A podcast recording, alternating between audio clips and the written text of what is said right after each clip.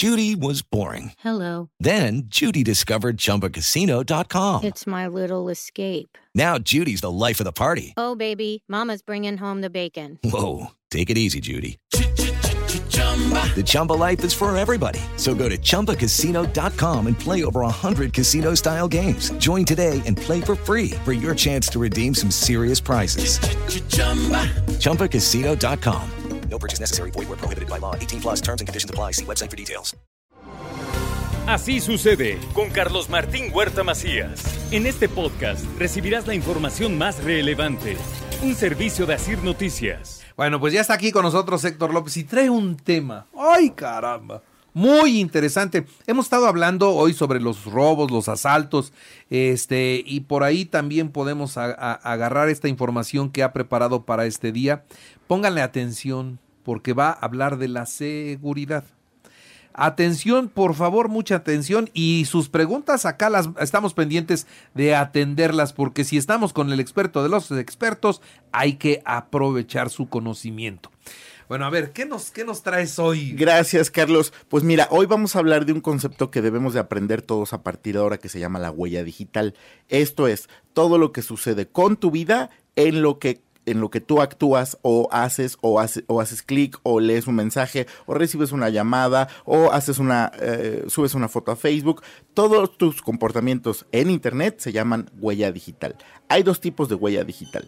El activo, que es el que tú promueves y estás subiendo información a todo lo que es el internet, e inclusive a través de las mensajerías como WhatsApp. Y el pasivo, que es todo lo que hacen los demás por ti. Si tú piensas que estás desconectado de las redes sociales, hay personas que están subiendo información relacionada contigo, con tu persona, con tu teléfono, etc., que están contribuyendo a que de alguna manera el internet entienda dónde estás, qué haces, cuáles son tus gustos, tus preferencias, o si prefieres ir a un restaurante de comida saludable o prefieres ir a un restaurante de tacos, ¿no? No puede ser esto. Esto se llama huella digital. Entonces, mientras yo estoy usando mi teléfono, estoy dejando una huella digital. Use lo que use. Si me metí a Facebook, si me metí a WhatsApp, si me metí a Instagram, si usé el Google Maps o el Waze, todo voy dejando la huella. Desde lo que buscas con las palabras en Google, en todos los buscadores que existen, hasta cómo te comportas a través de las redes sociales. Y para esto es muy importante entender que hoy hay nuevas leyes, principalmente europeas, que protegen los datos personales. En México todavía nos falta legislar un poquito a favor, pero quiero destacar algo muy importante. No todo el tema de la huella digital nos debe de dar miedo. Recordemos que antes los mayordomos, ¿no?, en estas épocas donde atendían inclusive tu correspondencia, ellos ya sabían cómo contestar y porque sabían cómo te comportabas. Hoy la huella digital permite que, gracias a los comportamientos que tú has tenido al hacer el súper a través de las aplicaciones, hoy la aplicación te pueda recomendar lo que has pedido en las últimas veces. Y de esta manera, este asistente virtual te va a permitir que, si tú ya no estás a gusto de cómo manejan los datos cualquier plataforma como Rappi, le puedes decir: traslada mis datos a Uber, ¿no?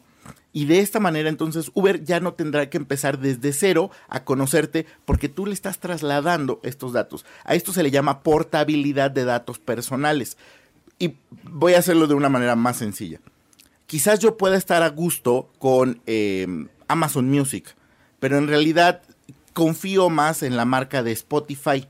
Por lo tanto, yo le puedo decir a Amazon: pasa mis playlists, mis preferencias de gustos musicales a Spotify. Y de esta manera, entonces, yo puedo tener, ya sin estar navegando tanto en Spotify, qué cantantes me gustan, qué probabilidad tengo de que alguna música o algún cantante que no conozca, pero que está alineado a mis intereses, me pueda beneficiar y hacer todo más rápido.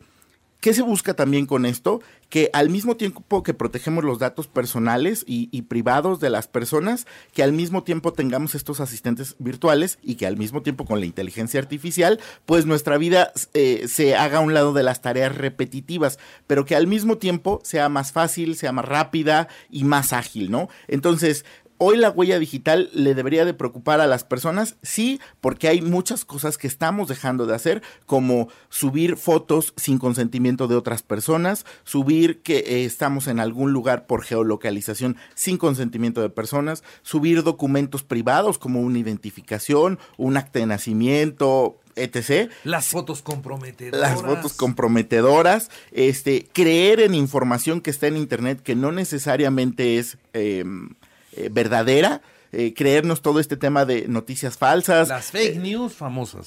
Creer en estas ventas que parecen gangas, pero en realidad no lo son y terminan convirtiéndose en una estafa.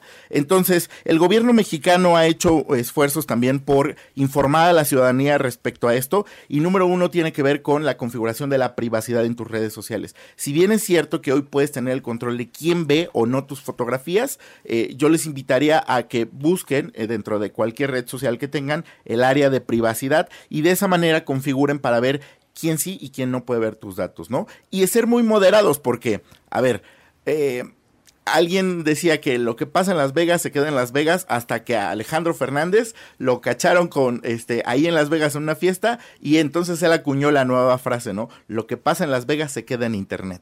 Y de esta manera, entonces, ya no podemos borrar ni controlar lo que está allá afuera, a pesar de que hay leyes que promueven esto, pero un tema de viralización va a ser prácticamente imposible que estemos tras de esta información que no puede estar controlada, ¿no?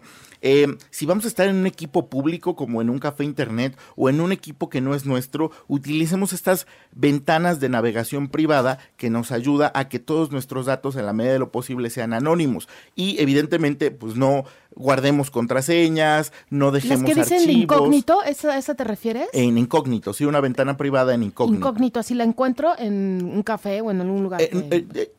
Google Chrome.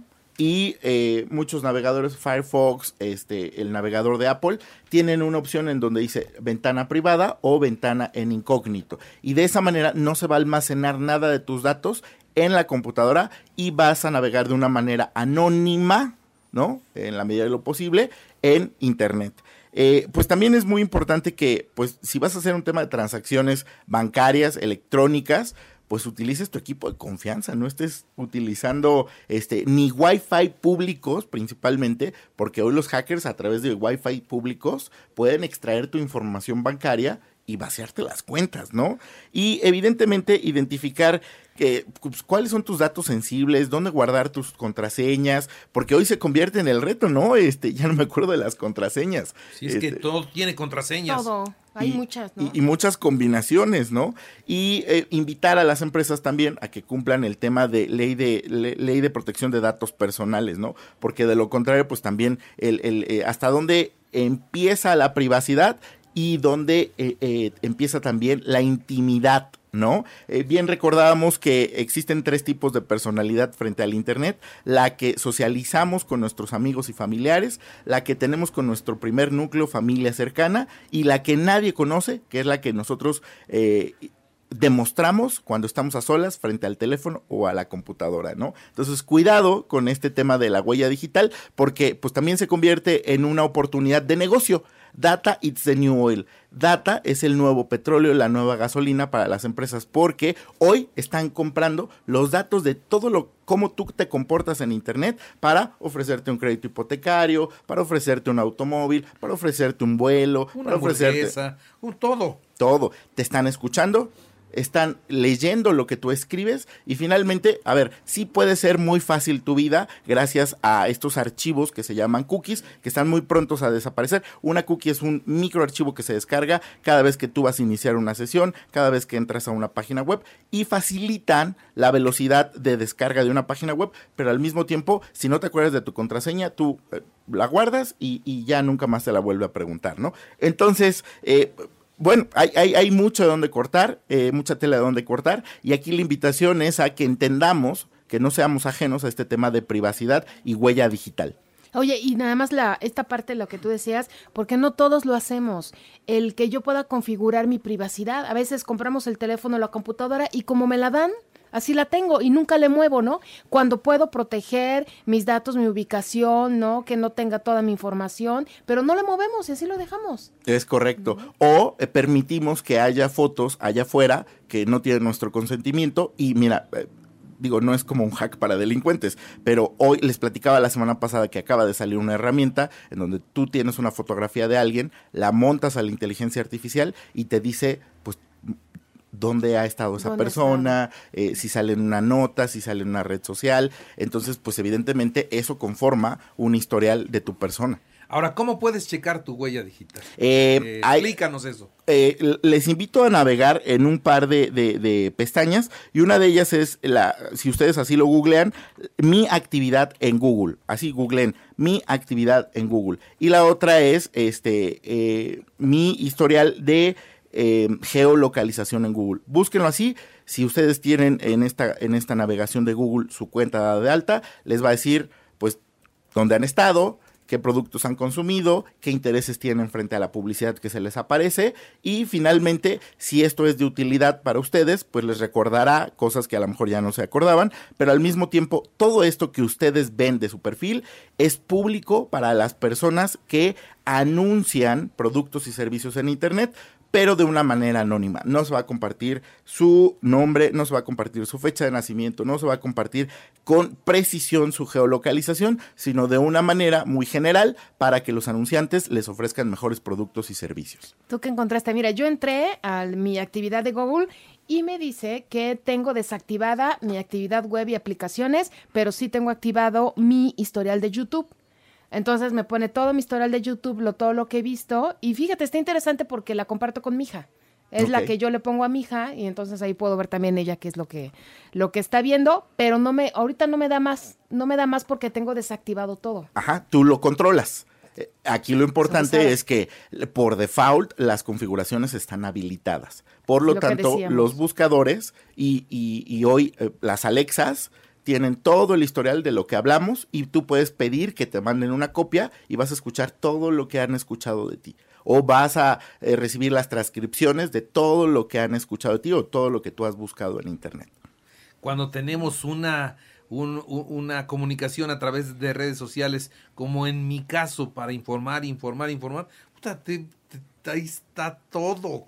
Hoy está dentro de tu derecho pedir una copia de eso. Antes simplemente se necesitaba que las personas que conservaran tus datos te lo pudieran bajar o borrar, pero hoy puedes pedir una copia y por eso hablábamos de la portabilidad de tus datos, porque esa copia se la mandan a quien la solicite y de esta manera, pues a lo mejor hoy usas Alexa, pero el día de mañana vas a usar el asistente de Google o vas a usar el asistente de Apple y entonces ya no va a tener que aprender de ti porque ya recibió los datos del otro asistente virtual.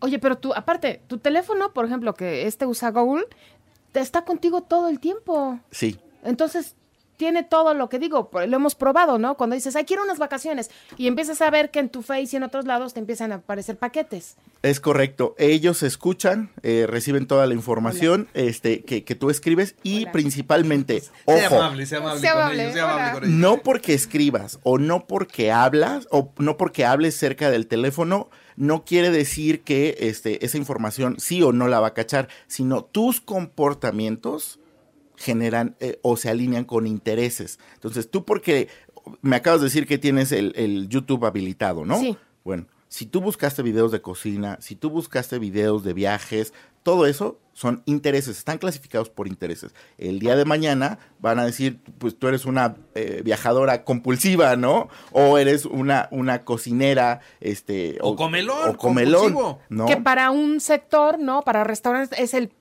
target. Sí. Eres su target. Exactamente. Eres su cliente. Fíjate que hasta dónde va el análisis de datos profundos en este sentido de los comportamientos y de la privacidad.